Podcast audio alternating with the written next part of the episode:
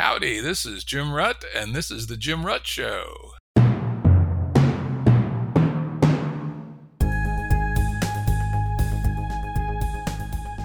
Listeners have asked us to provide pointers to some of the resources we talk about on the show. We now have links to books and articles referenced in recent podcasts that are available on our website. We also offer full transcripts. Go to jimruttshow.com. That's jimruttshow.com. Today's guest is Alexander Bard. Talk about a polymath. Alexander is an author, lecturer, artist, songwriter, music producer, TV personality, religious and political activist, and one of the founders of the Syntheist religious movement. Quite a list of accomplishments there, and I'm sure he's not done. Hi, Alexander. Welcome to the Jim Rutt Show. Thank you for having me. I'm really looking forward to this discussion. Today, we're going to talk mostly, but those who listen to the show know that we get off on this and that whenever either of us feel like it. We're going to talk mostly about Alexander's book, Syntheism Creating God in the Internet Age, which he co wrote with Jan Söderqvist. Very interesting, very deep, in some ways, very strange book. So, Syntheism, it's a new religion where the internet is God. Is that sort of the 100,000 foot view? Well, it's really a new take on theology. I think theology is, is really ignored at a very high cost in contemporary society, and we need to return to theology to, to understand what theos, or the belief in God, actually is. I think God is basically the most misunderstood concept ever. and that's a good place to start for a philosopher. So we are obviously philosophers, but after having written three books originally, Jan and I together, uh, where we dealt with the relationship between human beings and technology, which is, of course, where your interests merge with mine, then we decided uh, a few years ago to write a trilogy that we now call the exodology, where we're actually dealing with uh, human beings and our relationship towards religion and history in the future. And we we think that technology is essentially the new religion in the sense that we used to have a religion of magic and we replaced the religion of magic with a religion of technology, or at least we should. And um, I think this is the key to get us out of the current predicaments we're, stuck with. Mm, a bold statement. Let's see where we go with that. First, let me push back a little bit. Why do we need God or religion at all? Didn't humankind wake up in the Enlightenment, and at least for you know real thinkers, advance beyond the need for religion and God? Well, we just invented new religions. We call them individualism and nationalism and, and other things. And all these isms we actually surround ourselves with are all religions. Uh, the first sentence in the book, Syntheism, states that everything is religion and actually what's dangerous is whatever we human beings do that we claim is not religion because it probably is and then it's just bad religion. So i would say uh, religare the, the old uh, french latin word uh, has latin roots. Religare is that what connects people to one another and what connects people basically to the outside world. And the way we view it söderqvist and i is that just like children have a relationship towards adults, that there's something they aspire to, then hopefully the adult population aspire to something than what they currently stuck with. And this this transcendence that they aspire to, which used to be called priesthood, and eventually the priests talk to the gods, that means that religion is is how we relate to the outside world. And the way the way it worked tribally originally was that you had a core a matriarchy dominated by women, fantastic women, especially the older women who controlled it at the center of the tribe. You then had an outer circuit around that, dominated by men, which we then later called patriarchy historically.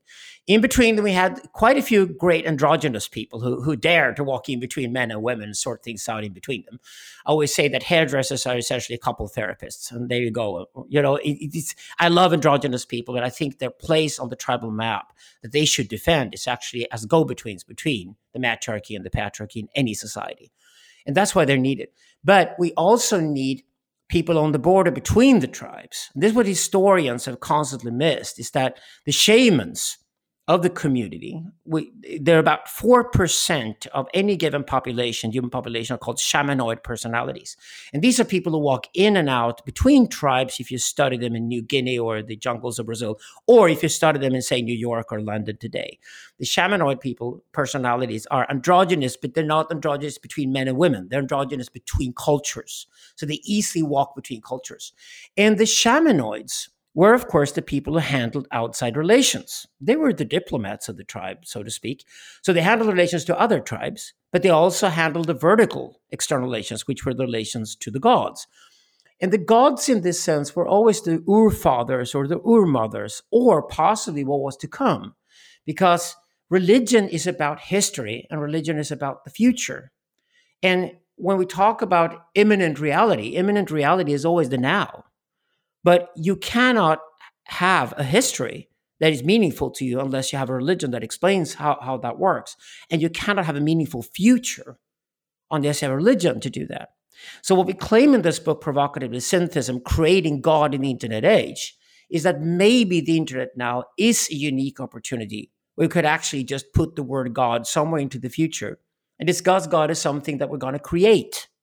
Because I think what we did wrongly in the last 200 years was that we, we took the word communism as an ideal and put it against God. At least we did here in Europe to, to some really horrible effects. But the thing is that communism is where we come from. Communism was the original tribe, and we've ever since tried to organize our more and more complex society, which is a larger and larger population, to try to make that work. We try to create nations and empires and structures that are bigger than tribes to make sense of them and to make them work, right?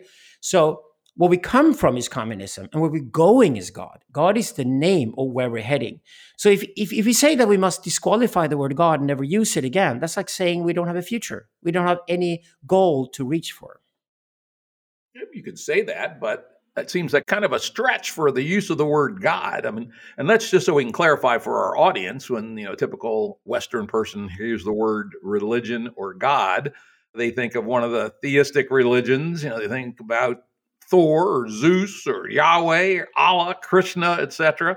And let's make clear, you're not talking about that. No, I'm not. I'm not talking about the contemporary sense because the contemporary sense of these characters is wrong. When people talked about Thor in the past, like 2,000 or 3,000 years ago, they just meant that there was a force that suddenly entered the reality that rained and stormed and thundered. And to see that force as a fertile force that could, you know, be fertile for the land through irrigation, other technologies, and be useful rather than just a threat. You had to think of it as some kind of a personal force, like a personality. And then you applied personalities onto this. And people were aware of this 3,000 years ago. It is contemporary society with too many Hollywood stories and too much individualism and too much of an obsession with our own selves that has made us rewrite history in this sort of Disneyland caricature way that is deeply unfair to what religion was. And it's also deeply unfair to us because we have needs to understand the world that surrounds us. And especially if you're going to move from the religion of magic onto religion of technology, which is what we really need today to understand the relationship between human beings in themselves and human beings and technology. These are the things we need to understand. And and time is running short because we're plundering and destroying the planet at the moment and and, and we're gonna spread nuclear weapons across the planet and, and we're killing people who we should be friends with because we think they're strangers. We have some desperate needs we need to address over the next 50 to 100 years, or else we go to we're doomed. And this urgency makes it absolutely necessary for us to revisit history and to do so humbly and realized, for example, that if you uh, immediately tie the word religion to the word God, you haven't even given the etymology of the word religion a fair chance. Religion is tied to something called theology. And you, for example, there are many religions that do not believe in God at all. And they're probably the best religions to research today to find a starting point for our work. Hmm. Well, let me uh, take another view on that. Take Thor and Zeus, two examples I like to use isn't another way to interpret how the world has unfolded is that particularly over the last 250 years we have actually figured out some of these mysteries. We know that we don't need Thor to pound a metal sheet with his hammer to create thunder. We have a fairly good idea how thunder works, and we have a fairly good idea how lightning works, not complete by any means, but we actually know some things finally, which we didn't know. And, and if we think of the evolution of knowledge, or what we can loosely call knowledge, it has gradually squeezed out the need for this class of explanation called religion. But that was never the point with religion. Listen, the point with religion was to tame these forces inside ourselves And that is where people fail miserably. Now, if you believe the sort of Richard Dawkins caricature of religion, you haven't even studied what religion was. You're deeply unfair. You're unscientific in your own historical research. That's why Richard Dawkins is, is, is, fails so miserably in his project. You got to understand that, for example, you love Thor and Zeus. You said these characters, right? But Zeus uh, is matched by, you know, there's Jupiter, Mars, and Zeus, and, and these characters. We had Thor and Odin, for example, in, in paganism in, in, Northern Europe. But these characters essentially were something we call the two headed phallus. We're writing about it in our next book, which is the third, by the way, of this trilogy. You, Syntheism is the first book, Digital Libido is the second, and the third book, Process and Event, is going to come out in about two years' time. But we're working with here is something called the two headed phallus. And this is how men organize themselves in between each other in the outer circuit of the tribe. And it turns out that for men to successfully proceed, think, think of a nomadic tribe, right? It has to be on the move all the time. And the two main focuses of the patriarchy, and that is to win war against enemies, and that is to win during the hunt to deliver food and provision for the tribe. We call these two aspects uh, protection and provision. At least that's what women call them, and expect men to deliver on these two things. So this is the rain god and the sun god in all the polytheistic faiths. The sun god maintains the world. That means the sun god is the god of history. So that's religion as history. We could call this, if, if we split Nietzsche's concept of the will to power into two, I say it's a two headed phallus, it's not a single phallus. That was Nietzsche's mistake. But if you think it as a two headed phallus, then you've got the sun god who maintains the world, maintains the sky. And the sun god is that aspect of us that researches history properly. This is what science is supposed to do today. And then gets full knowledge, if possible, of the world as it works. And this is called will to intelligence. So the urge towards science started in religion. It came from religion. It started with the Zoroastrians in Persia 4,000 years ago. They called this principle Asha. It's called Dao if you come to China. Asha is the principle how things work. That's what it means in ancient Persian. This was a religious innovation 4,000 years ago that to improve on the world as we know it, it's also better to have more knowledge about the world. So to know how nature actually operates is the calling of the priest, it's the calling of the sun god. And this is the will to intelligence in human beings. But there's also another force which science ignores completely and should have nothing to do with called will to transcendence. And the will to transcendence, according to the Zoroastrians in Persia 4,000 years ago, was that the son can actually improve on the father's world. And the way the son can improve on the father's world is based on the fact that he has more knowledge than the father has. And why this idea was developed some 4,000 years ago in response to the old nomadic the eternal return of the same. You know, the religion that paganism preaches, the religion that still exists today called Hinduism.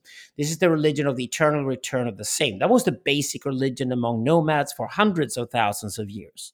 But some 4,000 years ago, this is very Marshall McLuhan, by the way, even if he didn't see it, but 4,000 years ago, people realized that through the accumulation of information, there was a direct result of written language it was possible for the son to not only dream about creating a different world than his father, but to actually do so. And this is exactly what we started to settle permanently and create permanent settlements some four to 5,000 years ago and organize society accordingly a whole new way. And we left the concept of circular time and added the concept of linear time. And along linear time, society can progress and be improved on. This is science. But for science to be conducted, for somebody to want to become a scientist, there has to be a will to transcendence. There has to be a will to improve on the world. And that will is not in itself scientific. That is what we call a pathic will, a deep will within us. And this takes on the other role in polytheistic religion, which is the rain god. So the rain god is the god who storms in and fertilizes the world and, you know, fertilizes the world so that things can grow on the plains, on the earth. And this, of course, the dream of farming, of agriculture, that if you can control the rain decently through irrigation, for example, so we can control, control the waterfalls, we can grow way more. This is why engineering, the history of engineering, starts with irrigation. It's the first fantastic thing. And after we built irrigation, we start building aqueducts. So this is what, of course, the empires did during during uh, in ancient times. They, they built aqueducts and things. And we had drawings and we started writing and, and we used written language to enhance the world and also to be able to permanently settle. And thereby, the population of the planet exploded from 3 million, which was the maximum during the nomadic era, until 8 billion today. This is a fantastic religious achievement within which science has played a fantastic role. I don't see religion and science as opposites, and neither did the ancient Persians. And I, I think the unfortunate thing in the West was that in the fifth century, we separated church and state and allowed church to be what we call a religious monopoly and allowed state to be some kind of a secular monopoly. But in the rest of the world, we talk to Easterners when you go to India, China, and, and discuss other cultures, they're like totally alien to this concept because all everything should be within religion because religion is pro-science. It Originally was pro-science. And this idea that religion and science should be totally opposed to one another is the big mistake of the West today.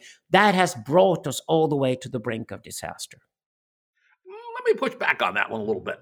At the Santa Fe Institute, we have lots of anthropologists and archaeologists who are either in residence or part of our external faculty or come through. Some people think of it as just a bunch of renegade physicists, but we also have people from lots of other disciplines.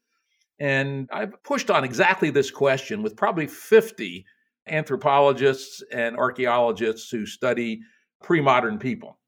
And I would suggest that the idea of science was quite anti selected for. And the question I ask, it's always the same one, is in the group of people you study, has there ever been the equivalent of the smartass 17 year old kid who says, instead of spending all this time on the rain dance and all the ceremonies and dress and costs, etc., with it, why don't we do an experiment for the next five years? Let's do the rain dance in one place and not do it in the other compare how much rain comes and see if it makes any difference. Now, that's a classic proto scientific perspective. And 50 out of 50, and consider these are all hard nosed scientists, at, you know, associated in some way with the Santa Fe Institute, so quite quantitative, quite sharp thinkers. 50 out of 50 said it would be literally unthinkable in a pre modern culture to even pose that question. And that kind of surprised me, having been a smartass 17 year old myself who challenged every premise of every adult that I could find. But they seemed quite convinced that there was something about the deeply religious world that made a truly scientific perspective literally unthinkable. Well, I, I well I, I know the, I know the story. This is the Mircea Eliade School of Anthropology that dominated the 20th century. But also, you have to remember this one thing. I, I, I, know Sanskrit, for example. I know Mandarin. I know Avesta. I don't think any of the 50 guys you talk about Satyavesta have really bothered to go that deep that we do in our team. Because I'm a philosopher, I have to go deeper than they do. But all until now, we start history in Europe and North America with the Greeks. The Greeks would have been embarrassed with this assumption. The Greeks basically summarized thought that came from Babylon and Persia and, and India and Egypt and tried to make sense of it.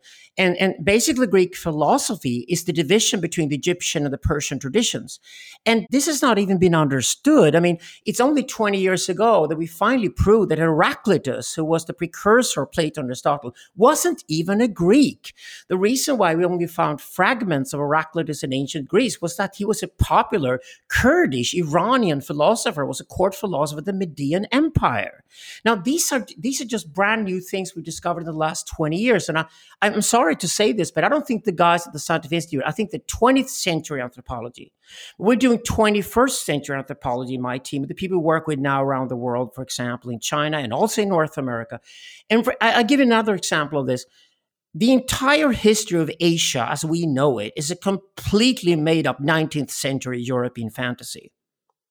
The, the idea that Buddhism and Zoroastrianism and Taoism were separate religions and separate schools that would have had some kind of popes somewhere who dictated how you would believe things, completely alien to Asian thought. Asian thought, thought is essentially trade routes, right? And along the trade routes, you have these oasis towns. And in the oasis towns, you, you had the hospice and you had the restaurants and you had the whorehouses, you had the bathhouses, and you had what was called kostogs in the ancient Persian. A kostog was a precursor for thousands of years before we started building monasteries in Europe. And monasteries are the origins of our academic institutions and science. Well, you can't deny that. But the kostogs are where you went for spiritual enlightenment along along the Silk Route, for example. And it wasn't opposed to science. This is where you got your act together, you got your facts together, you got your credits and your debits together right before you left the Oasis town for the next Oasis town along the trade routes. And the Silk Route is undeniably by far the most impressive construction humanity ever made. It lasted for thousands of years and was only killed by the plague and by the fact that Europeans finally could put large ships on the oceans in the 14th century. Before then, the Silk Route dominated everything. And if you look at the Silk Route now and reread and re understand Asia as a concept, and you discover these three huge cultural superpowers called China, India, and Persia, then we can't sit embarrassingly with our European American fantasies starting with the Greeks who sort of brought civilization to us, and then the Enlightenment finally made us discover we didn't have to do rain dances 400 years ago. This is ridiculous. The Zoroastrians stopped doing rain dances 4,000 years ago. They were embarrassed by any belief in the supernatural. When Zoroaster wrote the Gathas, one of the most radical texts ever, and this is the origin before Heraclitus fragments. Heraclitus fragments is basically a rewriting of Zoroaster's Gathas a thousand years before Heraclitus wrote the fragments. And Heraclitus and the fragments invented dialectics. And without dialectics, or reintroduced dialect, introduced dialectics to the West. And without the Heraclitan dialectics, there would never have been a Plato an Aristotle. There would never have been Islamic art and architecture. There would never have been the West to speak of. None of this would ever have happened. We haven't gone deep into our own history. And this is also why I'm frustrated that we still don't understand how damn fantastic Judaism is. Because Judaism is way more a grown up religion than Christianity. And Judaism never needed to separate science and religion the way we did childishly in the Christian world. And and this is where I base my work on. I, I, I worked in Asia in the 1980s. I've been working on this for the past 40 years. I've been publishing books for 20 years.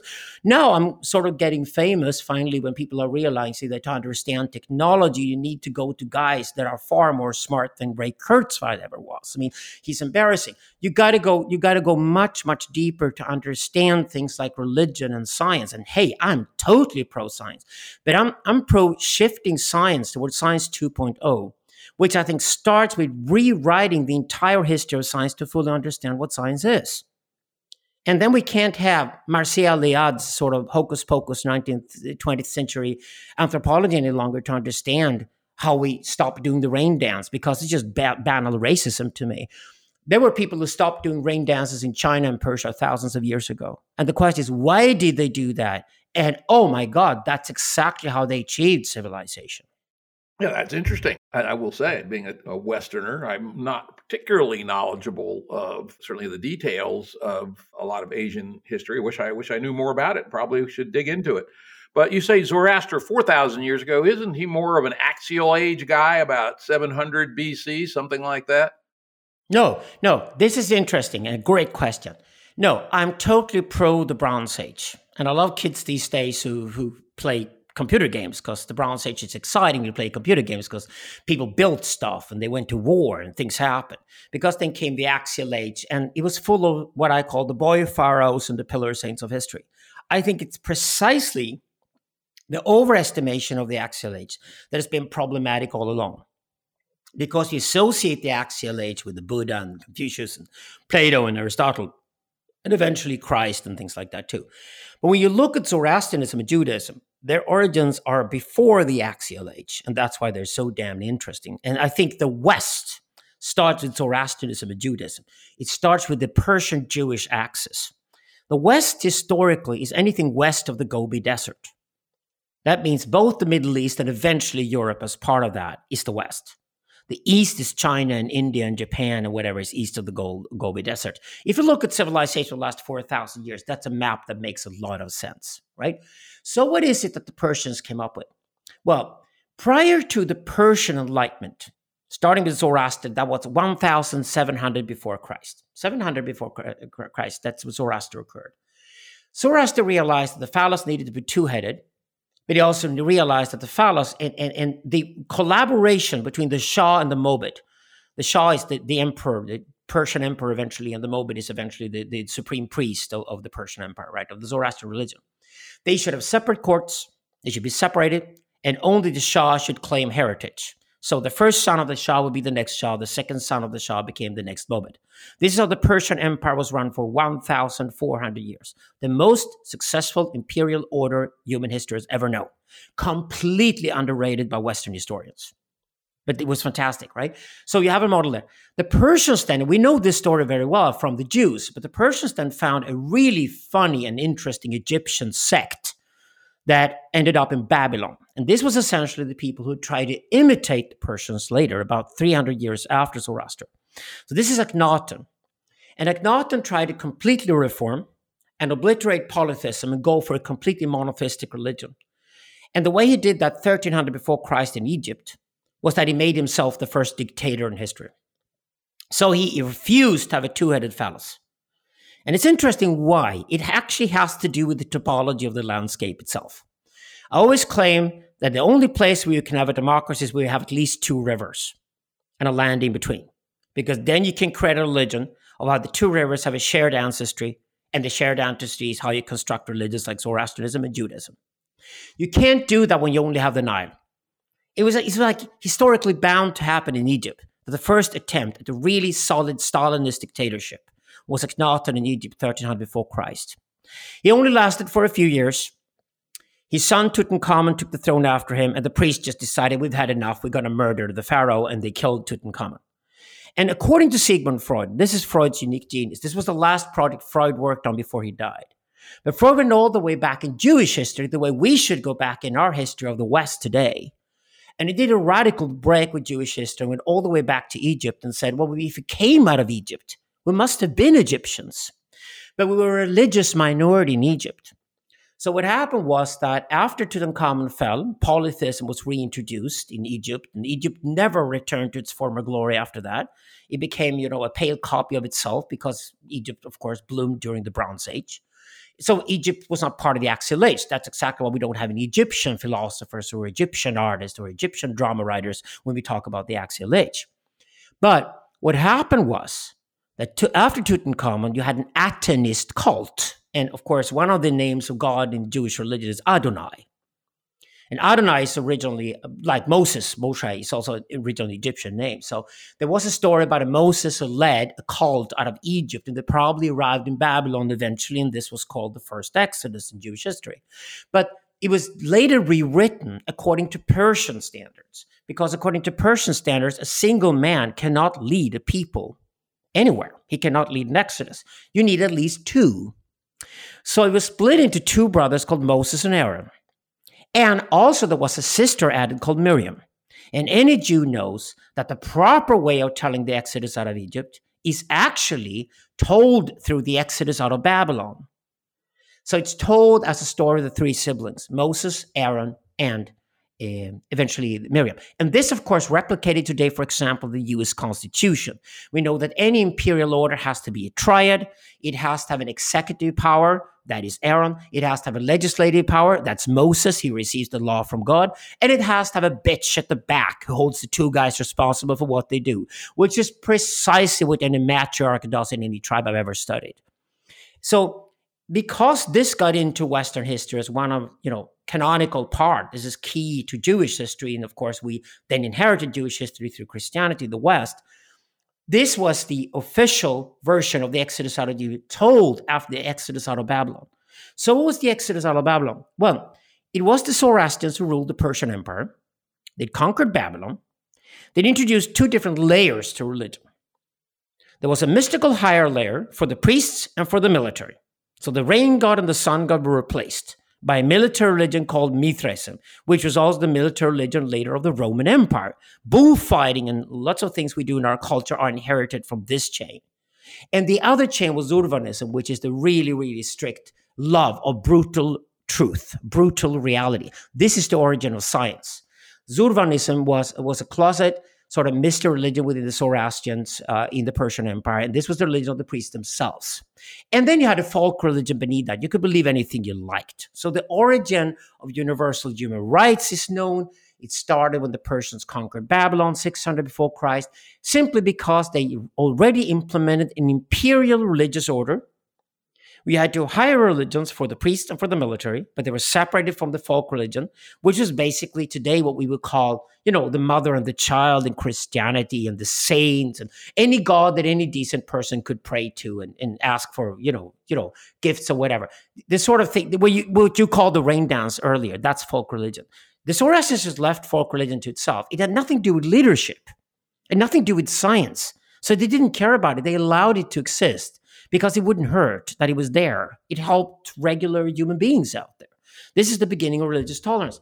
But when they found the Hebrew sect that come out of Egypt, the Atenists in Babylon, they were thrilled because the Atenists had by the time to come to Babylon split their Adonai into Adonai and Javeh.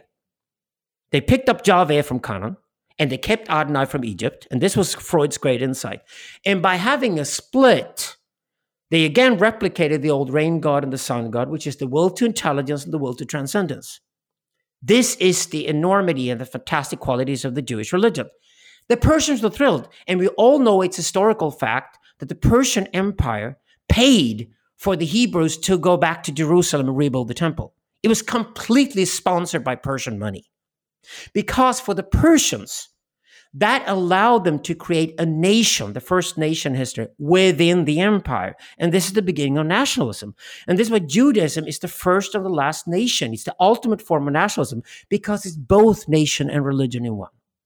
Now, this is the Persian Jewish heritage on which we eventually built the West. But we've lost track of that historically because of the tragedy of separation of church and state that we did in the fifth century. And we need to go back to understanding no, we need several religions that work in parallel if we're going to run a global order today.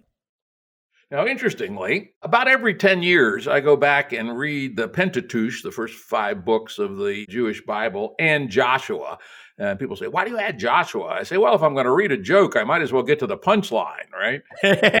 That's a good one. Yes. And interestingly, I just finished doing it about a month ago. Also, uh, interesting that Freud discovered this. I didn't know it, but I raised my eyebrow when I saw, hmm, the Jews had actually been in Egypt for 400 years before the Exodus. It does make me believe that, you know, 400 years is an awful long time in cultural time. I had the same thought. Hmm, maybe the Israeli Israelites, as they actually call them in the book, were actually a renegade group of Egyptians. It could certainly be.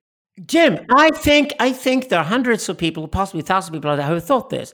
But because Freud, right before he died, right when Hitler started killing, you know, the Jews in Germany, and and he was lost. He didn't. He, he liked England, okay. He didn't like America very much, and he was sitting there in 1938, and he published this fantastic book called Moses and Monotheism.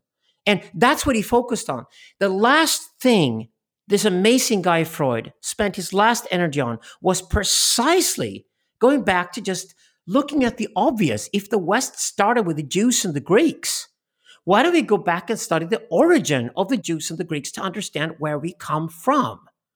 And I think it's fantastic you you just read these you you read yeah you read the old testament and you, you you're asking the, exactly the pertinent question one should ask if there's a story that these people walked to egypt and came there for 400 years they probably came from egypt i mean the obvious question is where did egyptian monotheism go after Akhenaten and Tutankhamun were wiped away well they probably were enslaved but they were great workers. And I think we should even reread Karl Marx in this sense. Because Karl Marx was a Jew who talked about a proletariat that need to get you know out of where they're stuck and and claim the power that they deserve. It's so damn mosaic. It's incredibly jewish actually his idea even he, you know he, he was a bit confused about it in 1960 but when it comes to the passion of karl marx it's very jewish.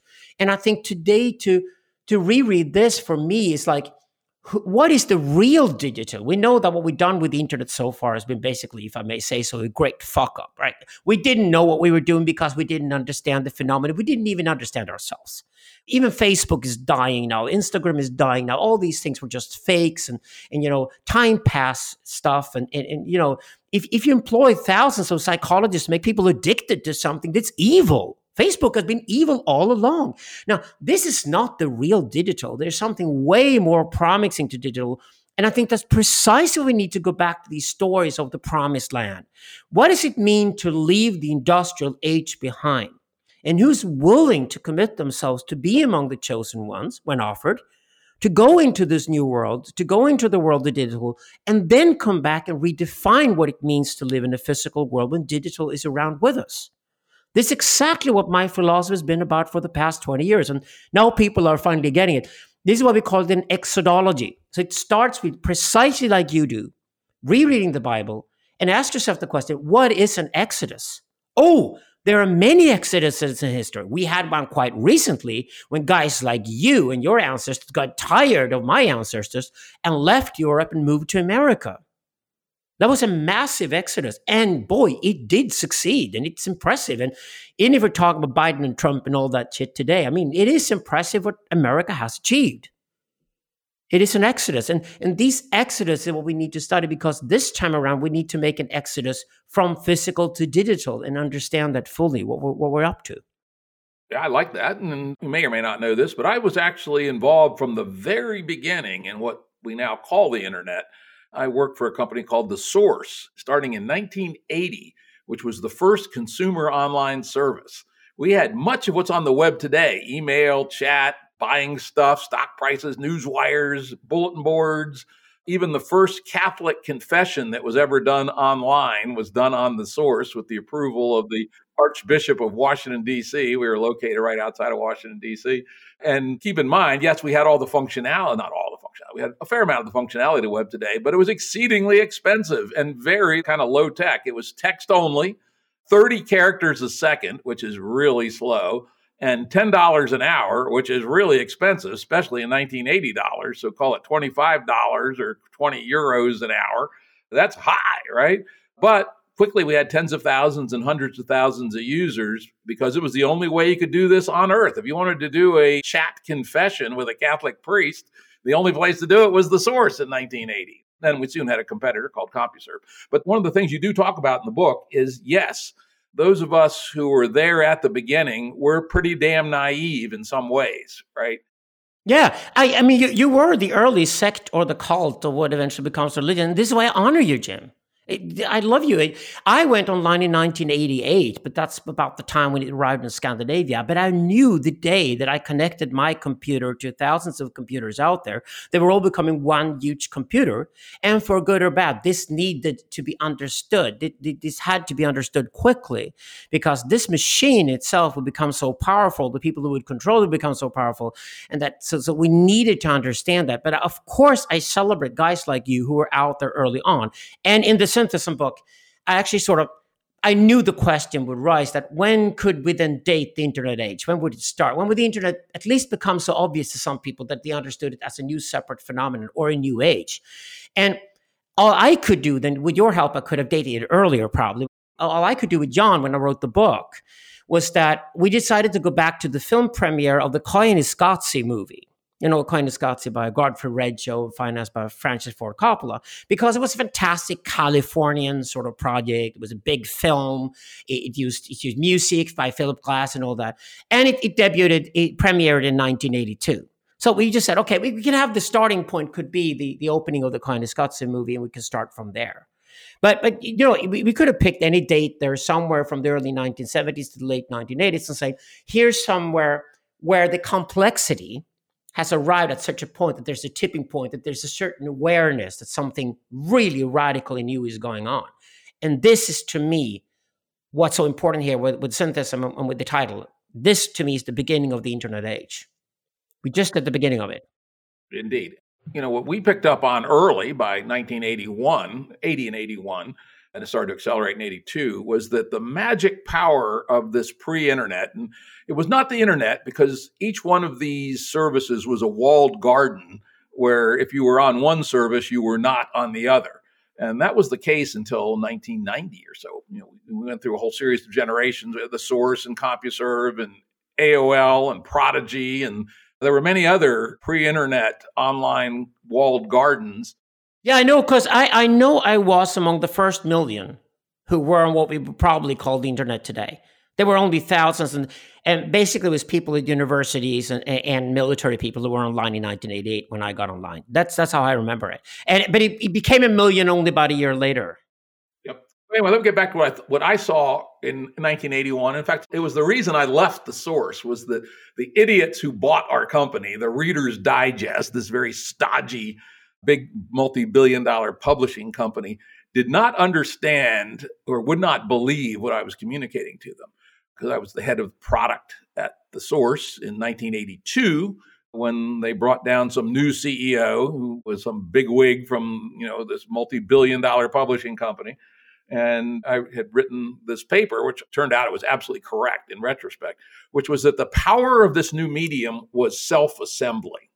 It was not publishing these people were publishers and oh young man content is king right? And i go fuck you asshole. Communication and self-assembly into interest groups is king. And oh by the way it doesn't cost us anything. You know your content plays we were spending you know 80% of our costs and development time on this stuff and they were more than 100% of all of our profits, if we had any profits, if we didn't, would have been coming from our communication services, our chat services, our bulletin boards, our forums, and even a very early precursor to social media called Participate. And this is where people could use this substrate. We actually called it a substrate, at least I did in this paper. And that our products were catalysts that caused assembly of structure on a substrate. And I said, this is where we should be putting all of our investment. And this was in the late spring of 1982. And they considered it for a short period of time. Then they rejected it. And then I quit and went and started a whole bunch of companies and became an entrepreneur. But to my mind, it was the fact that self assembly was the superpower of these new networks. Yes. And, and this is what's so important here. When we talk about religion, you and I here, you always talk about in this way that you you take on a rain god mentality. And the rain god mentality is to take yesterday's magic and turn it into tomorrow's technology. So was telepathy yesterday becomes a smartphone today. And this is exactly how you should perceive new technologies when they start to develop. The problem is people take their old glasses with them, their old worldviews with them, and try to understand the new through the old. Like if it's always more of the old. And this is exactly where the they're not imaginative enough to understand it. They, they, should take on magic because magic is the way we look at something and say, "What? What is this? This is something that I've dreamed about, but suddenly it's here and it works." And because it's here and it works, it will change history forever. There's not even a word for this until we invented it. We call it paradigmatics. So you take, say, Thomas Kuhn's concept of the paradigm, right?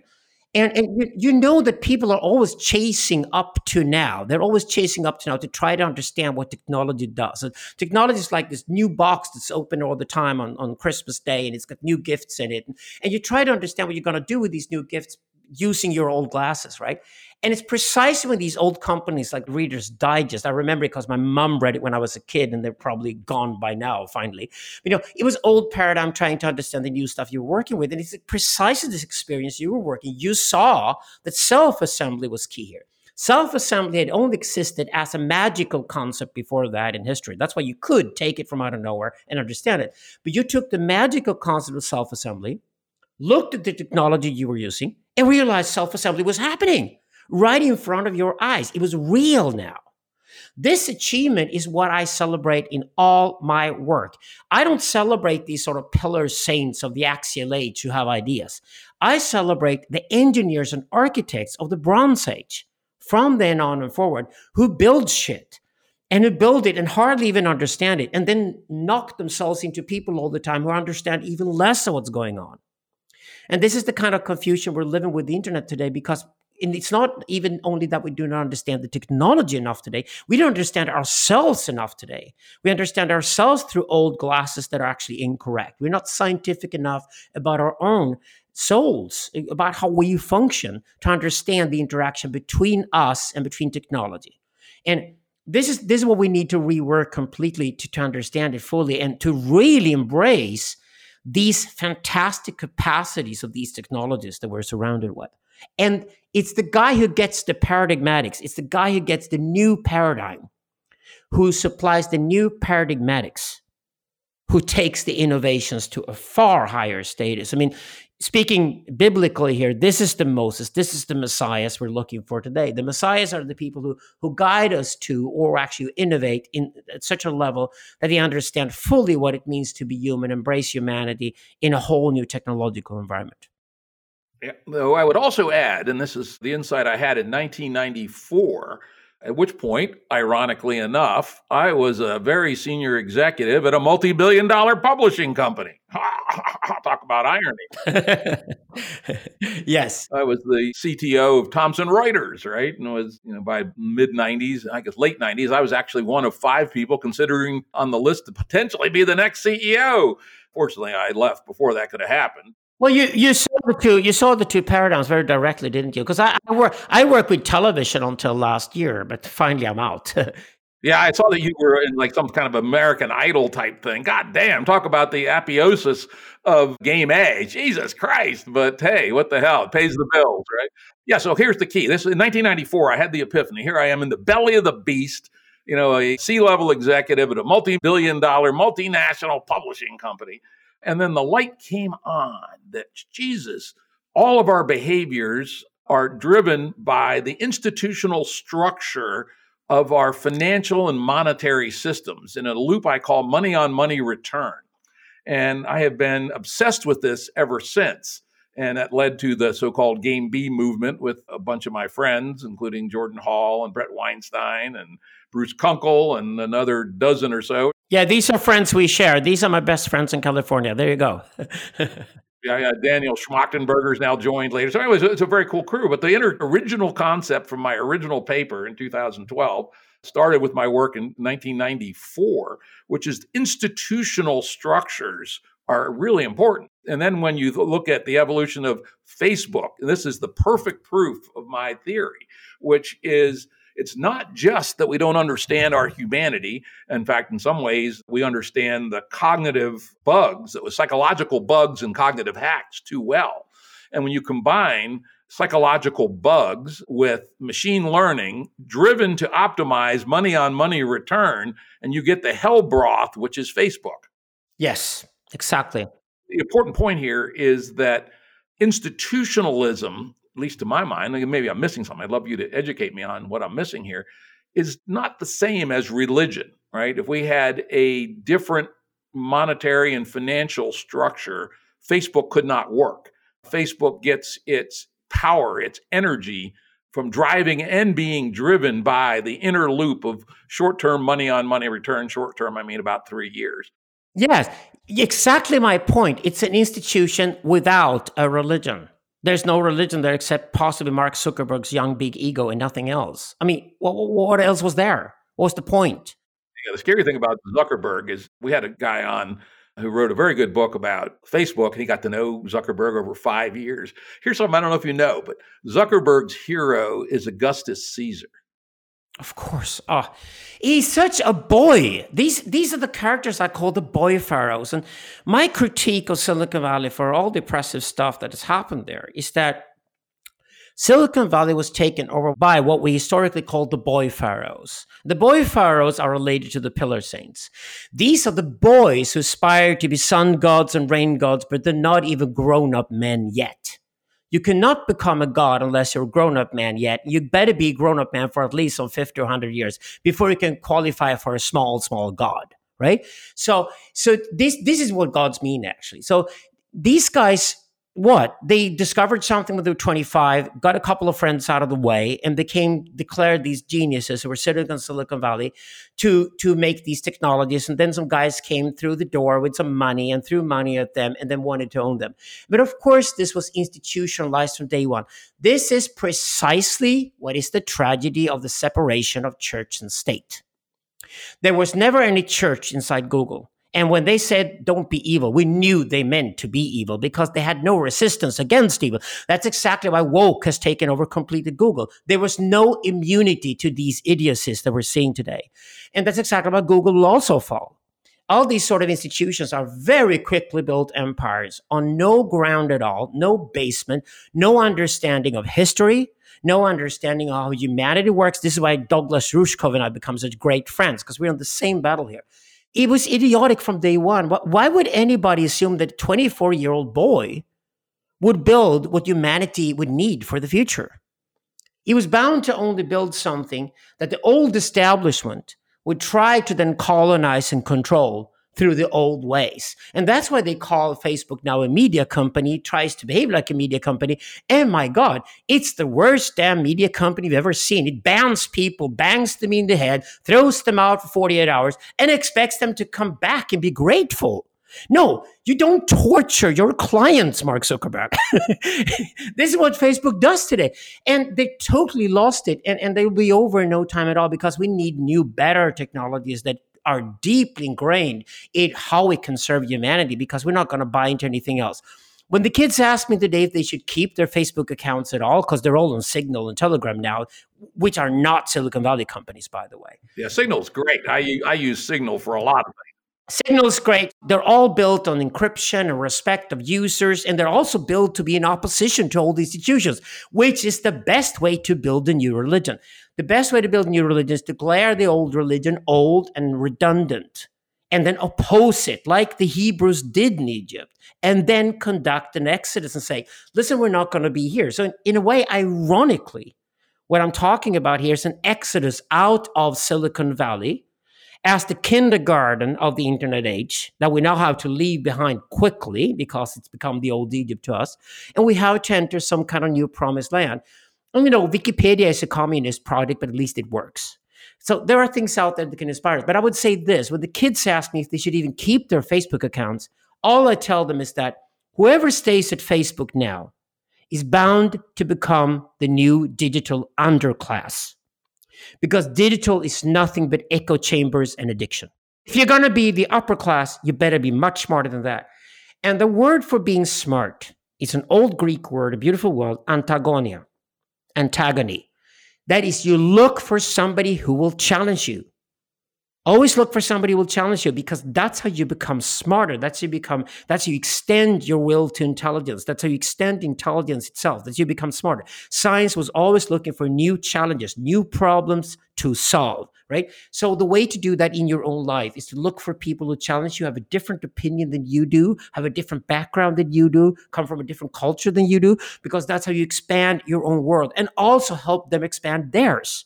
And that's exactly why staying within echo chamber, where everybody just agrees with everybody. Facebook just designed pagan lynch mobs. It's nothing. That's what Me Too and this stuff came out of Facebook too. I knew right away that this would be really damaging to people and not at all what young women deserved. They they didn't know any better. So the female equivalent of Mark Zuckerberg running Facebook into the wall was essentially the young girls thought that Me Too was a good idea. They didn't even even ask their grandmothers first because the grandmothers told them if a guy makes a sexual pass on you, smack him in the face and scream. That's what we did when we were young. No, don't don't go to a Facebook forum and sit and bitch and complain about it and where you cannot even tell the difference between the truth and a lie any longer. That was always the problem with Me Too. Me Too was young women trained to join a pagan lynch mob. And at the end of the day, it all miserably failed and it's more or less over by now. And it, it damaged, especially relations between young women in tech today who want to make a career. There's no way for them to get a mentorship if the mentor is an older man. Because a man over 50 years old will not walk into an office with a 25 year old girl any longer because he'll be terrified of the fact that she might go out and start a closed forum somewhere and then send a lynch mob after him, no matter what he does. Yeah, that's a very good point. I was able successfully to mentor several women who worked for me who went on to have great careers. And that's a good point that would I be able or willing to do that in the current Me Too slash woke age? Perhaps not. Let me jump back to something. Maybe this, maybe this is where we'll find our touch point between our stories. Again, one of the stories of the origins of Game B was, I would say it's probably the origin event that actually led to Game B, was a meeting that Jordan Hall and I had at the Santa Fe Institute in about 2008. He was a brand new trustee, young, 34 years old. I think he'd been kicked out of his company after it went public and he made a shitload of money. And one of the things he did was became a trustee at the Santa Fe Institute and hang out there. I was like vice chairman or something at the time. And Oh, I, lo- I love Jordan. I love Vanessa's wife. I think they're fantastic people. And, and I, we should recommend anybody listening to this to, to Google Jordan Hall, check out the stuff he does. He's always an interesting character. Yeah, by the way, he and Vanessa are showing up at my farm this afternoon in their RV. So that's going to be fun. Oh, give them my greetings. I love them to bits. They're wonderful. They're wonderful. Yes. So, anyway, back to the story, which is critical. And it may be where we can finally touch and agree, or we'll find that we're going to see things just slightly differently. And we were just talking about our, our life's experiences, and we ended up talking for about four hours after the board meeting. And I still recall the main through line of the conversation, which was when I entered the business world in 1975, maybe I was lucky. The first two companies I worked for actually had virtue. There were things that were profitable and legal that they would not do because they were wrong, right? Quite explicitly. The companies had moral codes or virtue ethics, if you want to get fancy and philosophical about it. I call it the long term view. yeah, yeah. And then Jordan popped in and said when he joined the business world in 1994, all he saw was if it was profitable and at least arguably legal, then you must do it. And we both agreed, yep, that's what the world kind of looked like by 1994. And then we said by 2008, in this four hour conversation, we eventually got to the point that the ethos of the business world in 2008 was the cost if you got caught, if it were smaller than the benefit of doing it and it were profitable, then you must do it. And so I wouldn't call it religion, but maybe you would, or maybe this is a place where we can touch common ground. It strikes me that one of there's a number of failure modes that lead us to something like Facebook, but one of them is the abandonment of virtue ethics as just a built in part of our social operating system, which probably started sometime after World War II and reached a critical tipping point sometime between 1975 and 1994 if one had virtue ethics, one would not build Facebook, right? Yes. Or one would build it very differently. It wouldn't be nicer. It's very important here. I think one of the mistakes Facebook made was that they were supposed to build a sociogram, which was a huge map of who knew whom on the planet. But because Facebook didn't offer us the function to remove friends who we no longer knew or never had known in the first place, it became a terrible sociogram. It's actually actually useless. Nobody can use Facebook sociogram. So, so it's, it's, it's really about it's really about flattering the customer while being evil at the same time. But it's not about having a straightforward, honest conversation and having a straightforward, honest conversation, what I call phallic, to be phallic. I mean, it is it is the phallic gaze as opposed to the matrical gaze of unconditional love. The phallic gaze looks at reality first historically and then looks at us. So it's the phallic gaze we're looking for to find orientation. This is science, right? To find orientation in a proper reality. So Facebook never even gave us that. It wasn't like Facebook gave us the hard, brutal truth anywhere either. It just flattered us like advertising people do. They flatter us all the time. And then we know they're really dirty and they want to sell us something that we really don't need and don't want. And that's why we hate them. We hate advertising. And Facebook came exactly like that. So I think this to me is like, it sounds a bit like Russia under under Yeltsin in the 1990s, even more so under Putin today. But it's game theory in, in a sense that sort of ate itself into at least American capitalism in this way. And the problem was because virtue ethics disappeared. It stayed in places like Germany and Japan. I worked there a lot. So I tell you, the, the, technology companies coming out of Germany and Japan, you cannot run them the way you do in America or in Russia. But what ate itself into the American psyche was this idea that if you could get away with it, you would do it. And it, it, I think it's an inheritance from game theory. And that wasn't the point with game theory. You can't you can't use game theory on yourself for your own honor, for your own self integrity. You can't do that. But what then happened was that over the last ten years, this whole woke thing happened instead. So corporate social responsibility came through the door. But that's even more deranged. It, it's a response to the fact that virtue ethics disappeared. So it seemed we had a Wild West again. But in this Wild West again, with game theory taking its place, instead we brought in woke. But woke is just another way of being insincere. It's just virtue signaling. It's just it's just the old sort of petit bourgeois way of doing virtue signaling all the time, which means you have a charity event for the poor, but you don't invite the poor to the event. Obviously, you're a hypocrite. So the charity event is all about having a charity event to look great, to have another charity event the next year, and to have another charity event the next year, you need more poor people out there. So you're actually at the end of the day going to embrace poor people by giving them handouts so they go home and foster their kids to be poor again. This is why I love Candace Owens and I love the black Republicans right now in America because they know that Lyndon B. Johnson's welfare program, no matter where, how well intended in 1964, was poison to the black American community. And that's exactly the problem here that what woke does today within corporate culture is that it instills this idea that there's a cheap route to looking great by posing with something that has nothing to do with what the company does. I, I, would recommend anybody today to actually go back and read Milton Friedman again and understand what the corporation is all about. And then get that evil idea out of the head because it's not that you're supposed to be good rather than evil. It's all about being long term. And to be long term means having a sincere, honest relationship to your clients and your customers. And that's how you build companies that last for hundreds of years. And if you go to a Japanese inn, that has been around for 1400 years. You learn how to run a company. Now, that's the way to do it. And, and there are no cheap routes. There are no quick fixes, shortcuts, or anything to run a good corporation. If you want to run a good corporation that your children will one day inherit and be proud of and take, can take to the next level, you better go to places like Persia and Japan and learn from these ancient cultures what they actually teach you about having a relationship to truth that is long term. And it's not about good and evil. It's just about being cool about what you do and stay in the long run with what you do.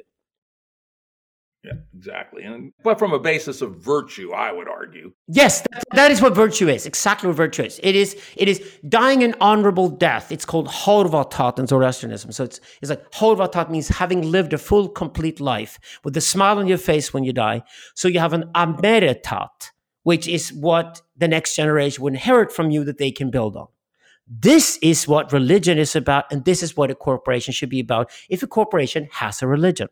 Yeah, let's talk a little bit about woke, and then we'll move back to the subject, which I think actually you underestimate the badness of woke. You know, superficially, it is indeed virtue signaling and you know the insincerity of the actions that actually will do harm to the groups they're trying to help. That's bad enough, but I believe behind this, call this the flattened version. You're familiar with the work of Hanzi Freinacht. Yeah, they're friends. They're my students, more or less, to be honest about it. They're called Daniel and Emil. They're from Sweden. Yes, I am. Yes, very much so. Yeah. Yeah, yeah, yeah. I've had Daniel on under the name of Hanzi three times, actually. I've read both of his books very carefully, annotated them, and he and I continue to collaborate on various things. So, anyway, he always talks about the flattened versions of ideologies. And so the wokes in corporate America and the HR department or the ones out on the street are what I call flattened versions of postmodernism, essentially, particularly critical race theory and colonial theory, whatever the fuck they call it. But the bigger danger are the people behind them. A very interesting book by James Lindsay called Cynical Theories. Yes, it's brilliant. It's brilliant. It's a really great book. I had James on the show not too long ago. So people are interested in hearing James in his own words talk about these cynical theories. He points out that in addition to these virtue signaling people out front. There are people behind, essentially, who are consciously plotting how to build power through the manipulation of these flattened woke people in front of them. And some people call them cultural Marxists. I don't know if I would call them that or not. No, I, I, think I think Marx deserves way better than that. They're not Marxists at all. They're Rousseauians. That's where they. That's where these ideas come from. Ah, Rousseau. It's funny you mentioned. I hate Rousseau a little parenthesis. If you read Digital Libido, the follow up to the Syntheism book, this is where we discuss the Rousseauian lynch mob as the horrors of our time today. The Jacobins are back again. This is what woke people are. The Jacobins are back again. Yeah. I should read that book. It's the follow up to the Syntheism. Then that leads into process and events. So the whole trilogy, when you look at it, that, that's exactly why you and I agree so completely on this one, because it is the follow up to Syntheism. Yeah, please continue. I, I, just as an aside, I often say that the Enlightenment has two branches, two main branches the Diderot Voltaire branch and the Rousseau branch. And the Rousseau branch led us to Nazism and communism. Thank you very much. Yes, exactly. Hitler and Stalin were Rousseauans. And you know what? Pol Pot took his PhD on Rousseau, not Marx, in 1967 at the Sorbonne University in France, and then went home to Cambodia and killed two million of his own countrymen. I did not know that. I'm going to add that to my rhetoric. I love this. We hate Rousseau together. We have an abject. We have something to hate together, you and I. Rousseau, yes. And yet, you know, I'm still, I don't know if you know about these spiral dynamics and color codes and all this horse shit. I proudly say I am an orange man, god damn it. modern to the bone and a fan of the Enlightenment, and i.e., the Diderot Voltaire branch of the Enlightenment, is what I mean when I say that. And I think our job, I wouldn't call it religion. You still haven't convinced me we should call it religion. We should let's have that discussion next. Why we should call this religion. It strikes me what we have to do is take the Enlightenment on the Diderot Voltaire branch, which then led to the Scottish Enlightenment yeah, and it, it led on to my favorites like Hegel and Nietzsche in Germany in the 19th century. This is where I base my philosophy. Absolutely. Yeah, I agree completely. And I always tell my students, I will always disapprove Plato and disapprove Descartes, and I will certainly disapprove Rousseau. But they all wrote fantastically. They're great enemies to read. And I, I, my students are not getting away from them. They have to understand them fully to deal with them. Yes. It is one of the tragedies of history that Plato was such a better writer than Aristotle. Exactly. and Rousseau was a damn good writer, and Voltaire got away with too much. And I always say that I wish Nietzsche had lived in parallel with Rousseau, because Nietzsche wouldn't have allowed Rousseau to shine the way he did. That's that's for sure. Very, very interesting. So anyway, what does this have to do with calling a system creating a culture. And you know, in the game B world, we call it deep code or we call it a social operating system that incorporates virtue ethics from the very, very beginning and is a way of living and includes institutions like a better monetary system, includes what is status. You know, for instance, we talk about status being through experience, not stacking up possessions, etc., raising your children in a righteous fashion that's going to be status in the game B world. Is that the same or different than your view of religion? And if so, why would you call it religion? That is what religion is. I'm a Zoroastrian, remember? They don't believe in anything supernatural. So the Zoroastrian perspective on this is that this is precisely what religion is. And this is the origin of the word religare in Latin and French. That's what it meant. What connects people and lasts what has lasting qualities over time to connect people. So, how do we domesticate ourselves and the forces within ourselves so that it pays off long term? And that's why we train our children. That's why we send our children to school. I know you had Lynn Anderson on the other day. I think what Lynn and Zachary Stein are doing right now is fantastic work because we need to also redefine what building is or, or enculturement is, or being cultured. And, and this is why we train our kids, you know, to, to, to be grown-ups one day. And we domesticate ourselves in that way too, actually to make it pay off in the long run. And it's when you take the long-term perspective, you start to see what virtue really is. And I want to I want to stress this precisely where religion is lacking. That's when it gets dangerous. This first sentence from the Synthest book. It is precisely when academia lost its virtue that it opened itself up to woke culture. It was precisely when academia started falling apart and would not embrace the internet and would not embrace the new challenges that came from the internet and try to more or less kill the internet, which academia has tried to do for the last 40 years by problematizing it and deconstructing it. All of these movements from academia have been about destroying the enemy that is coming, that is coming along, because academia is dying, you know, it's, it's dying.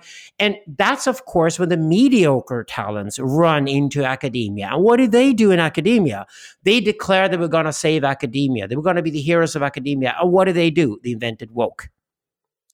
There's no deeper reason. That's exactly what Daniel's right to call it flattened. There is no deep reason. There's no deep, sincere passion behind this at all, except ego. This is just completely ego driven. It's incredibly narcissistic. And you, it's not even about getting the resource. At least the Marxists were fighting about resource in the past, and, and they were saying we should tax the rich and give money to the poor so the poor can one day become rich. Okay, one way or the other, that's what social democracy tried to do. But these guys are only fighting for this one thing called attention. And they must have attention. You know this when you walk into an academic room, and the academic room is no longer obsessed with who has the best truth to tell. It's no longer obsessed with producing the truth together in the room. It's obsessed with who's talking. Like if who is talking is more important than what is being said. But at the end of the day, it's like a reverse. It's like Versailles is back again. It's not the streets of Paris. It's not the new forces out there and trying to tame the new forces and the, the fantastic potential of the new. This is like Versailles woke culture does never discuss substance or essence. It's obsessed with tonality and etiquette. And the way it's obsessed with tonality and etiquette is that it confirms and keeps the categories we try to get rid of, like race. That is how distorted this is. Exactly. And further, this is again being a nice orange enlightenment man. My other big objection to it, and I get into this with people regularly and I beat them every time, is that the variety of postmodernism that turned into woke is specifically designed to reject empiricism. You can bring evidence to refute claims of the woke, and they say, well, the evidence is irrelevant. Or they'll first say the evidence is wrong, then you demonstrate that it's not, or you show how to make the evidence better. They'll then tell you it's irrelevant. I would call woke a religion. I would add that Michel Foucault would have hated what woke became. It's not Foucauldianism at all. It's not understanding Foucault. Foucault is like a reversed Nietzsche. He was a fantastic thinker and he thought about madness properly, but he's constantly misunderstood because people think that he put reason and madness opposed to each other. He did not. He put understanding and madness opposed to each other so it could lead dialectically into reason. He was to enhance reason. That was Foucault's project. He would have hated this because he hated Rousseau and he loved Nietzsche. There's no way. This is why Jordan Peterson, Camille Paglia, and love those guys, but they're wrong on their history of the 20th century. They're dead wrong on criticizing Marx and Foucault when actually Marx and Foucault is what they should use against woke today to hold them responsible for claiming that they have anything to do with those guys. The problem here was rather a book wrote that came out in 1985. Interesting enough, when you and I realized that the internet was going to be this huge new thing, one of the biggest revolutions of history. Chantal Mouffe, a very clever Belgian professor, a woman, a Rousseauian, of course, and Ernesto Laclau, an Argentinian philosopher, another Rousseauian, wrote a book called Hegemony, where they cynically gave up on Marx because they basically hated the workers because the workers wouldn't do the revolution they were looking for. And instead, they were looking for some kind of permanent revolution, which would put them at the center of things. And this is called intersectionality. The, the term intersectionality is used only a few years later. It was probably in the US, early 1990s. But they essentially wrote a manifesto for intersectionality, and it's the Hegemony book from 1985. Judith Butler and a few other guys in America followed up on it. And basically, what they said was that, oh, it's okay to have a pagan lynch mob, but we need an object that we can all hate that can then unify all this fantastic multitude of different cultures so they have a common shared goal. It wasn't about creating virtue or creating value. It was all about finding a common enemy. And the common enemy they decided to go for was the white heterosexual man, essentially the worker. So the very guy that Marx and Foucault had celebrated was now turned into a Jew for the Nazis to chase. That's exactly what they designed. And this is what we ended up with woke culture today being these constant pagan lynch mobs being run from the online world being infused by academics from an academic world that has lost touch with religion, lost touch with virtue, lost touch with all meaning, and become nothing but careering for people who have no soul. And this is, of course, why they go after anybody they can find. And, and they basically now literally remove anything that looks like a white heterosexual man, or for that matter, a Jewish heterosexual man. They're going after the Jews next, right? So this is, of course, just the history of the lynch mobs being repeated. And I'm warning people that it probably will get a lot worse before it gets better because we haven't reread our history. We don't understand what's going on. We lost our sense of spirituality. We lost our sense of soul. And instead, we have nothing but a struggle between different narcissists who are all fighting for attention. And that's what woke is. Yeah, it's one of the factions fighting for power, essentially. Yeah, eh, but it's an empty power. It's only I'm going to kill you so I get the limelight. That's how basic it is. It's a, it's not the power that Foucault talks about that wants to establish itself and then create a better world because I, I want the power because I've got a better idea that's better for all and I want to be given a chance to implement it. So vote for me or support me because I want to do it. That's not the power we're looking at here. This is an empty power devoid of soul and devoid of religion. Indeed. Well, let's steer back a little bit to the ideas of syntheism and how the internet can be used as a substrate to bring into being a better way of living. I'm going to reserve the right uh, question later whether that should be called religion, but let's ignore my prejudice against that word and talk more about what you actually have in mind that what this thing should be. Okay, uh, my work as a philosopher is not to be the artist or, or the or the architect. At the end of the day, it's basically to lay the framework. So, by putting communism at the beginning of human history, It was the original nomadic tribe. For good or bad, it was hard life. It wasn't nice at all, anything like that. Let's not romanticize about it like Rousseau did, for example.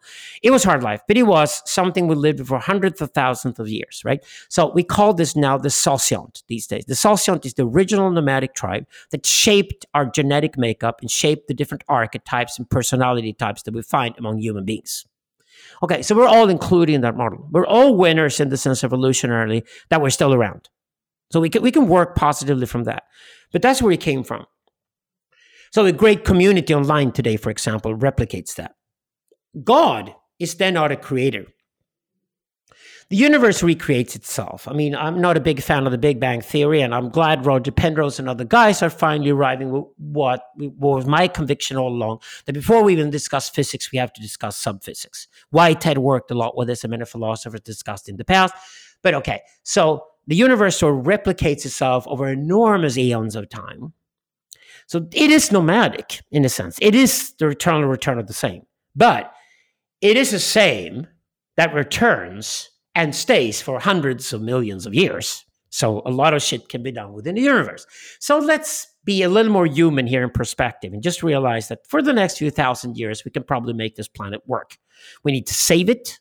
That's called ecotopianism these days. If you need technological solutions rather than just dystopias to save the planet, there's cosmopolitanism involved in this. Philosophers work with the idea that, okay, can we create crypt- encryption, for example, crypto, to make strangers actually deal with each other so they could even like each other and enjoy each other rather than kill each other? These are old questions we need to solve now urgently because they become urgent because we live in a globalized, digitalized world. But there are minor issues here. The question is, where is technology really heading? Because if you look at the development of technology over the past 10,000 years, it increasingly looks like human beings have become smaller in the process. We use our brains less than we used to because we've learned to accumulate and process information outside of our own brains. And this is obvious now we look at information technology. So we then have paradigms. This is very Marshall McLuhan, but we obviously have written language. We then have printed language. We now have interactive language. And before written language had spoken language, made us distinctly different from animals. So we have four major paradigms of information technology. And with each one, the amount of information we accumulate and process has exploded. That is why the internet society, the network society, is so radically different from the previous industrial age. There's so much more data around to be processed. Now, the question is, where is this revolution heading? Well, we certainly can't go and ask anybody in Silicon Valley because they have no idea what they're doing outside of their big young egos. So we need to construct a philosophy that gives us a phallic direction. This is like saying we need to leave Egypt and we have a dream about the promised land. And philosophers like Gilles Deleuze have talked about virtual spaces and things in the past. But we need to actually start defining what kind of dream are we actually talking about. This is where Jordan Hall and Daniel Schmachtenberger, these guys come into the picture. That's where they're friends of mine. Because we love to discuss and see if we can sort of start mirroring where we're going and where we need to go. Because I think we're going to create God one day. I think the only name we have for the next possible paradigm shift in our history or the next emergence vector in, in natural history, say beyond mind, if there's anything beyond mind, what would that be? The only name we have for that is God. We don't have a better name for that. But it can be a really terrible God, or it can be a great God. It is the very design of this God that we can discuss and work with now before God exists, because once God is here, we're probably out of the picture, at least when it comes to the design. This cannot be viewed in any other way than theology. See why philosophy is sort of limiting? Because philosophy can deal with history and the now, but it can't really deal with these questions of what kind of architecture are we going to build to make this work in a way that is both humane, that fits human beings, but also is, you know, is, is just artistically fantastic in many ways. I mean, what, what would it be like to create uh, the planet that is a, like a collective work of art? What would that be like? That would be quite interesting. And that's certainly a trajectory for humanity that's within our grasp if we don't fuck things up. Yes. And I think that is what's driving many of us who are, you know, I'm I could easily be retired in my affluent old age and just be enjoying life, but I feel the moral duty to help in my own little way to bring into being this good trajectory for humanity, which I can smell, I can sort of see. I can't quite draw it yet, But we also have these horrible bad attractors like you know, imagining Zuckerberg literally as Augustus Caesar. Holy shit, right? Or the Chinese taking over the world, or the wokes overthrowing the West. These are all nightmarish scenarios. Oh yeah, and th- th- this is why I work from India rather than from China. My work because I work on a theme called sensocracy, and I think sensocracy is un- unavoidable. We'll have sensors everywhere tied to our senses. And people say they go offline and walk out through the door. I just tell them, well, the satellites are watching you wherever you go. So it's not like you can walk off offline anywhere any longer. But we need to respond to the Chinese because this is why I go into Eastern philosophy. The Chinese have a lack here. And it's a lack in Taoism, interestingly enough, because Taoism starts with the yin and the yang. But I firmly believe the yin and the yang is secondary. I believe the primary when it comes to looking into the future is the two-headed phallus. So the separation of priest and chieftain or priest and king is primordial. That's first because we need to walk first. We need to conduct the violence first. We need to win the war. We need to gain from the hunt before we go into sexuality. And in sexuality, we then go into the yin and the yang. So I think this is the shift between the Persians and the Chinese 4,000 years ago. We are the children of the Persians because our religions that later came Judaism, Christianity, Islam, and, and the Enlightenment are all children of the Persian Revolution, where Persia separated from the Chinese. And the fact that the Taoists never dealt with the phallus meant that it was left completely to outside the church, which in the Chinese case is Confucianism. And Confucianism has only one idea put an emperor at the top and then create the best damn bureaucracy you could ever have which means it's supposed to be incredibly efficient. But we know today that bureaucracies have communications in both directions. And it's not so much a moral issue of avoiding dictatorship and avoiding the Chinese model here. It's more that the Chinese model will ultimately fail because the emperor will not hear the bad news. We saw it in Wuhan, China. And the reason why we have this curse called COVID 19 around the world today is to be blamed on the fact that China is a dictatorship. Because the news wasn't reported to Xi Jinping quickly enough, and he only acted six months later after the outbreak because everybody tried to cover their own asses in case the dictator is going to be mad at you right? And this is the problem with dictatorship. It was a problem the Egyptians had, it was a problem Stalin had, it was a problem Hitler had, and it's the very same problem Xi Jinping has today when he runs this sort of mimicking copy of North Korea today called Communist China. That's essentially what it is. When he took dictatorial power in 2014, I think it was one of the most tragical moves in history. Because China then turned away from a path where he could have entered a free and open world and collaborated massively to that. Whereas Taiwan did that, communist China refused to, and Xi Jinping went for the dictatorship model, which is the old Egyptian model of, of Akhenaten again. And the reason why that will fail is that nobody's reporting up to the emperor. So there's actually no creativity within the system anywhere.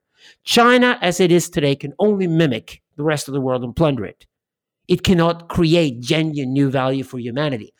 But a free and open system can. And that's why I think the US Constitution, again, is so absolutely fundamental and so important. It must be protected. Because if the US Constitution can be used as a filter for the next wave of technology coming out of North America, then the United States could play a really important role in the exodus that I'm talking about. Mm-hmm. Let's take your analogy and let's bring it down to the actual case of this emergent internet world where despite the badness, fundamental rottenness of Facebook, particularly the open Facebook, there are groups on Facebook where people are forming up. You know, we have our Game B group, several thousand people. Those who are interested, search Game B, all one word, on Facebook. And it's happening everywhere. Of course, now we're probably soon going to do an exodus from Facebook and from Twitter because of the fact that they are censoring our own people. Both Jordan Hall and Bret Weinstein have both been censored by Facebook in the last 10 days. Yes. Get out. I, I completely agree with you. Get out of Facebook and Twitter. Yes. They're ruining themselves. Yes. They're just evil. So, anyway, let's assume that we do an exodus and the beauty of the internet protocol. So, there are some choke points. I mean, I was an internet infrastructure guy late in my career. I basically ran the domain name system for the world. My company did when I worked for, I was CEO of. So there are some choke points we have to watch out for that the powers that be can grab. But if we do an exodus, I love that term, exodus, how do we replicate in a good fashion the idea of the priest and the king? Now, because we know that both priests and kings often lead to bad ends, right? We can we know the horrors of bad monarchs. We know the horrors of bad priests. My favorite example are the Aztecs that kind of merge the two into a special kind of shit show, almost unequaled in known history. So, what is your thought on the internet exodus of the good people who want to bring on what comes next that could lead us to this glorious future and not one of these bad attractors that's out there? What is the role that's the equivalent of the priest and the king? I think what they represent and what they're supposed to do is what's important here. And then if you c- construct something better than an individual priest, individual king, that would be much better. So the priest represents will to intelligence. So this is half of the will to power in Nietzsche. The will to intelligence is that I want to know my own history. I want to know everything that ever happened up until now. And all these kids right now who talk about the big bounce rather than the big bang, and they study physics and maybe even subphysics soon, and chemistry and biology, and, and want to understand what it means to be human in biological sense compared to other animals. All of this is history. All of this, all, science deals with history all the time. So this is the love of science. This is the love of knowledge. This is the love of knowing everything that ever happened factually. So this in our philosophy is called truth as a fact. But there's also the will to transcendence. And the will to transcendence is to be courageous, take risks, uh, create environments where you can take risks and take them again and again. And if you fail, you can stand up and try again. And use the knowledge you have, but also the guess into the future from the knowledge you have about the past, to guess into the future, and make concerted attempts constantly to invent and reinvent. Now, this urge to invent is not in itself scientific. It's it's the will to transcendence. This is what the king or the chieftain or the rain god, if you like, historically represents in mythology. So this is the other aspect. A good thing is to keep them separate. and I don't mean that the, the, the guy who innovates shouldn't be knowledgeable. Certainly he should. But the guy who is the expert or in charge of getting the knowledge in there is the priest then and the other guy is the guy who executes. And the way we did it successfully during the last paradigm was that we separated academics from capitalists. So we basically said the capitalists are out there, they're supposed to be entrepreneurs, they start companies, they read a fucking Milton Friedman book and they get it right and they run a great company and they hopefully innovate rather than just mimic and therefore they create enormous value to the company and to humanity. And Opposed to that, you have academics, and in academics, you you gather all of history, and you also eventually try to gather information like basic research. The way you talk about it, you talk about research and development. Research is the priestly part. Development is the is the royal part. And this is the split we constantly need to work with. And, and why this fails in China is because they don't understand that research is a research about human beings more than anything and how they're going to interact with anything you then later develop. No, the Chinese think research is just find something out there in the world and, and take it down to its smallest components and try to copy it. Communist China has never reached beyond that point. They haven't fully understood what research and development is. I work with European companies, I work with American companies, and yes, they manufacture in China, but they're frustrated with the Chinese. The Chinese cannot understand what research really is because research starts as a priestly discipline. It starts with basic research. Go back to the basics. Don't take anything for granted. Starts with the zeros and the ones out there. What is mass and what isn't mass or whatever. Starts with the very basics of things and then build all the way up up to get the proper building, the proper understanding, the proper knowledge to then be able to make the big jump. This is what phallus is. Phallus is the division. This is the two-headed phallus. It, it is research and development essentially. Interesting. Now, a third, there's a third level, and this is, you know, comes from our work in Deep Code, the work of Jordan Hall and Daniel Schmachtenberger, to a lesser degree myself which we alluded to earlier, which is okay, you have those two, but they are incomplete without the institutional structures that produce the signaling within the society, which rewards virtuous behavior and punishes unvirtuous behavior, and essentially is the orchestration level of both research and development. I know, but I can't. This this is probably where I disagree with you because you're too close to the Chinese. I think the urge to reward and punish is in itself boy pharaohish. I would even say that it is. And I, I, I would say that this is axial age heritage. It, it's this eagerness. Wouldn't it be fun to create a better world by constantly rewarding and then punishing? And I've seen it in the environmentalist movement, and that's why I'm an ecotopia. I'm not an environmentalist because I'm actually very critical of, the, for example, the concept of nudging. I think it's dishonest. I think it, it, I think it's too much of Pavlov's dog in it, and I think human beings are actually will be very very upset when, when they discover that's what you try to do with them. I think there's a deep human instinct, human instinct that opposes these ideas but they are heritage. The Greeks love these ideas. They, this is very Platonist. Even Aristotle, I would say, where I side with Heraclitus against Aristotle, but likes that Aristotle critiques Plato, is that Plato's the real bad guy to me. Aristotle is at least decent, but Heraclitus is a genius, but he wasn't even Greek. But I think even with the Greeks, there was this urge. This, this is always the urge that if, if somebody's told you're talented and you're being really successful and you're a man, it's probably very easy to urge yourself towards the boy pharaoh or, or the well the pillar saint categories. And the, I, am I'm, I'm, I'm allergic to them because i think deeper down if i'm honest about it there's a gnostic thing here. There's gnosticism at play here. And it's the gnostic who thinks the mind is better than the body. It's the non-embodied mind that comes up with the idea that the world would be better if i me would be the guy who would then reward and punish people for good or bad behavior because you can't tell what is good or bad behavior from your horizon. You can't tell that. That is a preposterous idea. It's very tempting, but if you think it through thoroughly, like all the other Platonist ideas, perfection, immortality, infinity, they're all ridiculous ideas. Nobody's ever thought through perfection, infinity, or immortality. And it's the same thing. The idea that I could be crowned to be the little boy king who then decides who gets rewarded and punished for behavior that I approve of because I know better than they do. I think that is preposterous. Hmm, I would agree with you that any one boy king, because another one of my historical, philosophical, political heroes is James Madison, the guy who actually wrote the U.S. Constitution. And he was very aware that any individual or small group is inevitably going to be corrupted sooner or later. But as a systems thinker, it strikes me that a society isn't going to work very well if it doesn't have an architecture of signals that show a gradient of socially constructed good behavior and bad behavior. And it does not have to be from an individual, it could be democratic and transparent and emergent.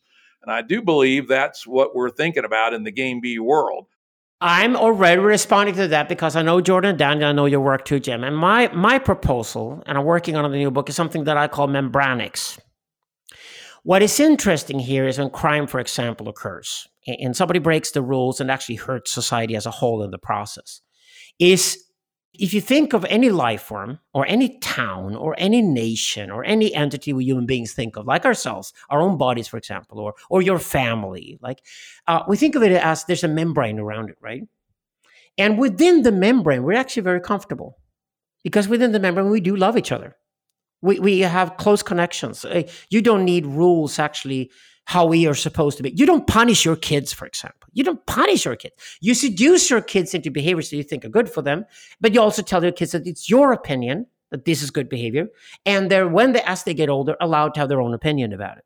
You don't punish your kids. So why would you punish and reward people in society if you don't do within the family? Where suddenly does it become a nice thing to reward and punish people in society when you don't even do to the people you love within your own family? So if you scale membranes and start thinking, it's called membranics. It's like you think of membranes like you almost mechanically run them. How do you run a membrane successfully? But what is important for a life form is what comes in, which is hopefully nutrition, and what goes out, which is probably shit.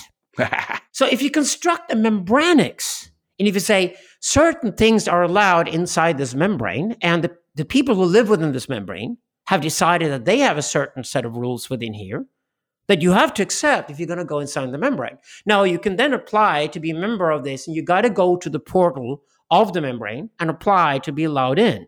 This is how you run any medieval town. I saw it when I studied these trade routes because along the trade routes, this is what you did. You, you, you, you know, to keep the Mongols out for as long as possible and to keep the plague out for as long as possible, you had walls. And these are, of course, membranes. And then you got the cleverest guy, the best guy you could possibly find was the guy you put at the port of the membrane.